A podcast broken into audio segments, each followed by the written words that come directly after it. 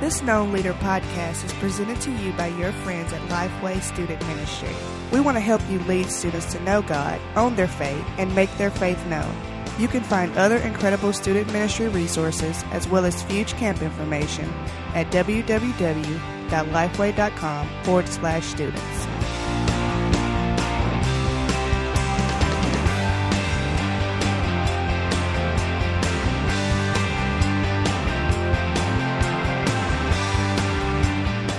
Welcome to another episode of our Known Leader podcast. We are into session three of our His Life, My Life unit of study, a look at the uh, four chapters of Colossians. I'm Rick Prawl, I'm your host. I've got Paul Turner in the studio still. Paul, how's it going? Man, I'm doing good. Good. Paul, great stuff on these first two uh, sessions. It's real easy to talk about the stuff that Paul's written, um, and I really like the flow of a book study gives us some uh, you know some continuity Yeah. as we're going through the study. Yeah, it's nice. Um, we are into chapter three, Paul. We've talked about uh, you know this whole idea of lordship that we're talking about a transformed life. We're talking about a focused life.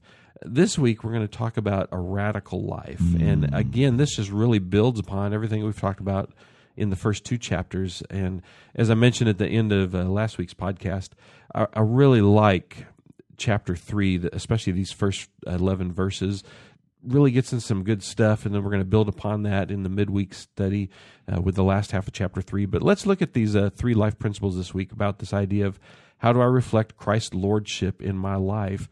The first thing that we're going to look at is that we need to change our mindset. Uh, verses one through four there in chapter three. What do you see? Well, he starts out by saying, "So if you've been raised with the Messiah," but that's not a question mark. Right. He's not going, "Oh, so you've been raised with the Messiah?" No. Yeah. So since you have been raised with the Messiah, seek what is above, where the Messiah is seated, see at the right hand of God. So what does that look like? Set your mind on what is above and not on what is on the earth. He goes back to chapter two, reminding them, "Hey, listen, don't don't be taken captive by Right. all these things, but remember those things that you know to be true about Christ. For you have died, and your life is hidden with the Messiah in God." We talked about that in chapter two as well. That we're dead, and He is and He has brought us alive. But in in this in this particular passage of Scripture, He's going to talk about. But there are some things that are dead. We've got to make sure that they remain dead That's right. one of the things that we were talking about earlier this kind of a sick picture but it's Yeah. like picking up a, a dead pet and carrying it around with you because you just love that pet so much Right. but it's dead Yeah. you know what you wouldn't do that Yeah. not for long anyway Especially after a couple days and it starts smelling. Exactly. So why would we want to pick up that stuff? So he says, when the Messiah, who is your life, Right. that's that is such an important phrase. Is is Christ really your life? Mm, when you talk about a radical life, everything that I had set in play before, now those desires are changed to God. This is whole idea of lordship and knowing your knowing God. When the Messiah, who is your life, is revealed, then you will also be revealed with Him in glory.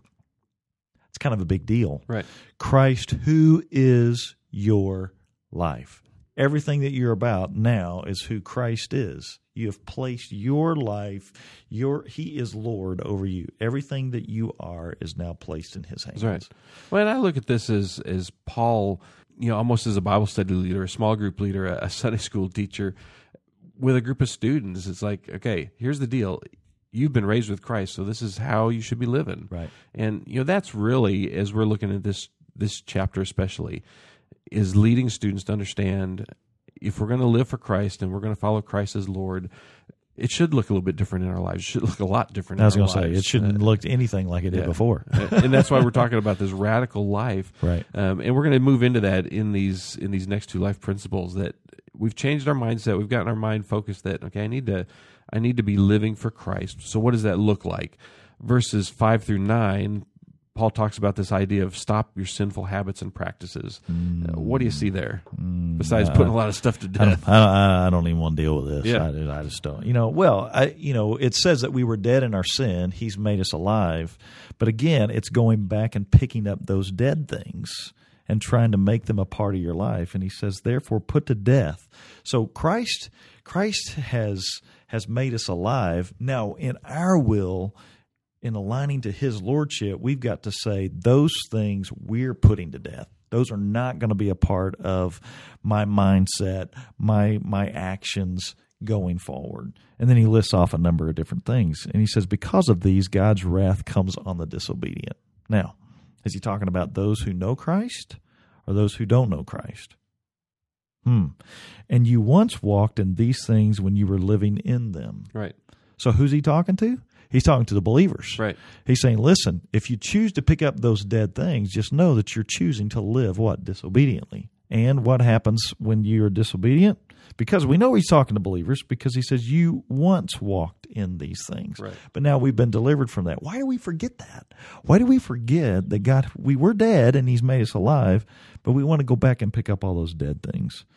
But now you must also put away all the following. Then he lists off all these wonderful things that none of us ever have challenges That's or right, struggles yeah. with, you know.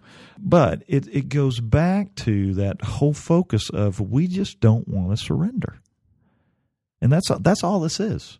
It's just surrendering these things, these dead things, leaving dead things where they are because Christ has made us alive. That's right. Well, and I, I really like is is I've worked with students, especially in this passage, that that image there in verse five that you've talked about is, is to put to death. You know, nail them down. Um, going back to that imagery that he used Yeah. in chapter two, that you know, Christ was nailed to the cross to release us from all these things that we felt felt bondage to. Yeah, I mean, if you're still, if if somebody pays your debt, but you continue to live like you're in debt, Right. Well, Doesn't make a lot of sense. nobody's going to do that. Right. But yet we do that by picking up these old things that are already dead and carrying. You know, dead things just stink. Right. You know, and we just don't realize as a Christ follower now when we pick up dead things, all we're doing is just attaching stink Right. to us. That's right. You know, I don't know. I just there's just so much You're imagery here. There it definitely There is. is, you know, that we just get. uh, Why? Why would we want to go back to that old lifestyle? That's right. And But I uh, find myself doing it sometimes. That's That's, right. a goofy thing. Well, and you know, we we see that Paul writes these things here, and the struggle that you've mentioned that you've that you're talking about.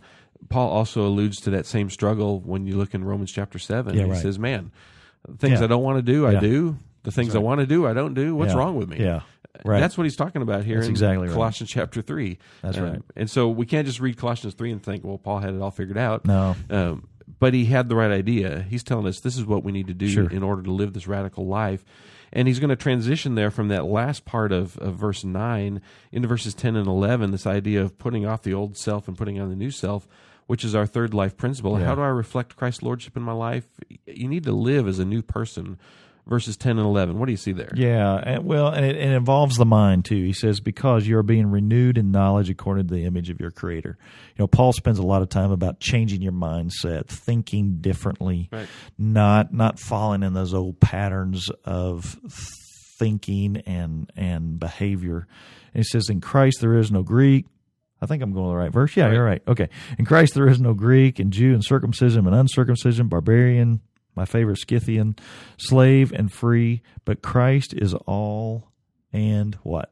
In all. In all. That's right. And he's in all. So he goes back to the centrality of Christ. Everything here's here's where we get in trouble. Here's why we pick up the dead things and try to make them a part of our life again because we forget that it's not about us, it's all about him. Right.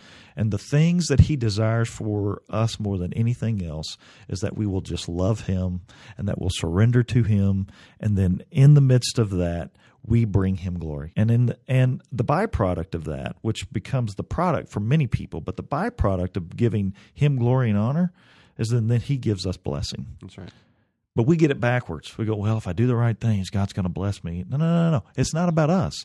It's about who Christ is. And that's why he continues to come back and time and time and time again. It's almost like he's putting a sign everywhere you go. It's about Christ. Right. It's about Christ. It's about Christ. And I think that's important for us to remember. I know it is for me in my walk. That's right. Well, and leaders, you'll notice too that that we're going to cut off right here in verse eleven about this idea of putting off the old self and putting on the new self. And you're wondering, well, why don't we get into verse twelve where he talks about what we're going to put on? Oh, yeah, right. That's actually our midweek study um, of what you should begin to put on.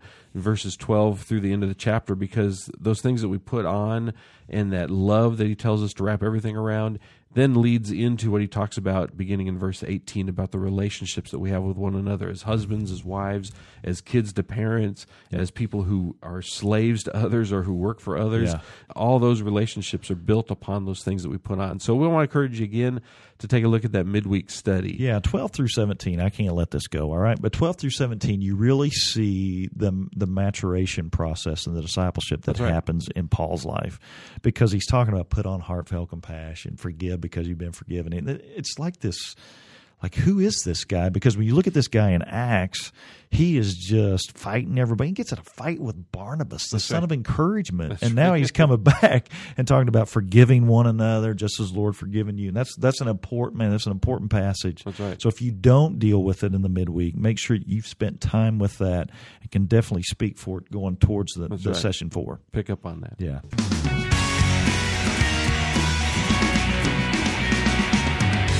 Thanks for joining us again this week. Our question this week is How do I reflect Christ's Lordship in my life? We looked at three life principles to change your mindset, to stop sinful habits and practices, and to live as a new person, which gets us to the point of that Jesus' Lordship leads to a radically different lifestyle.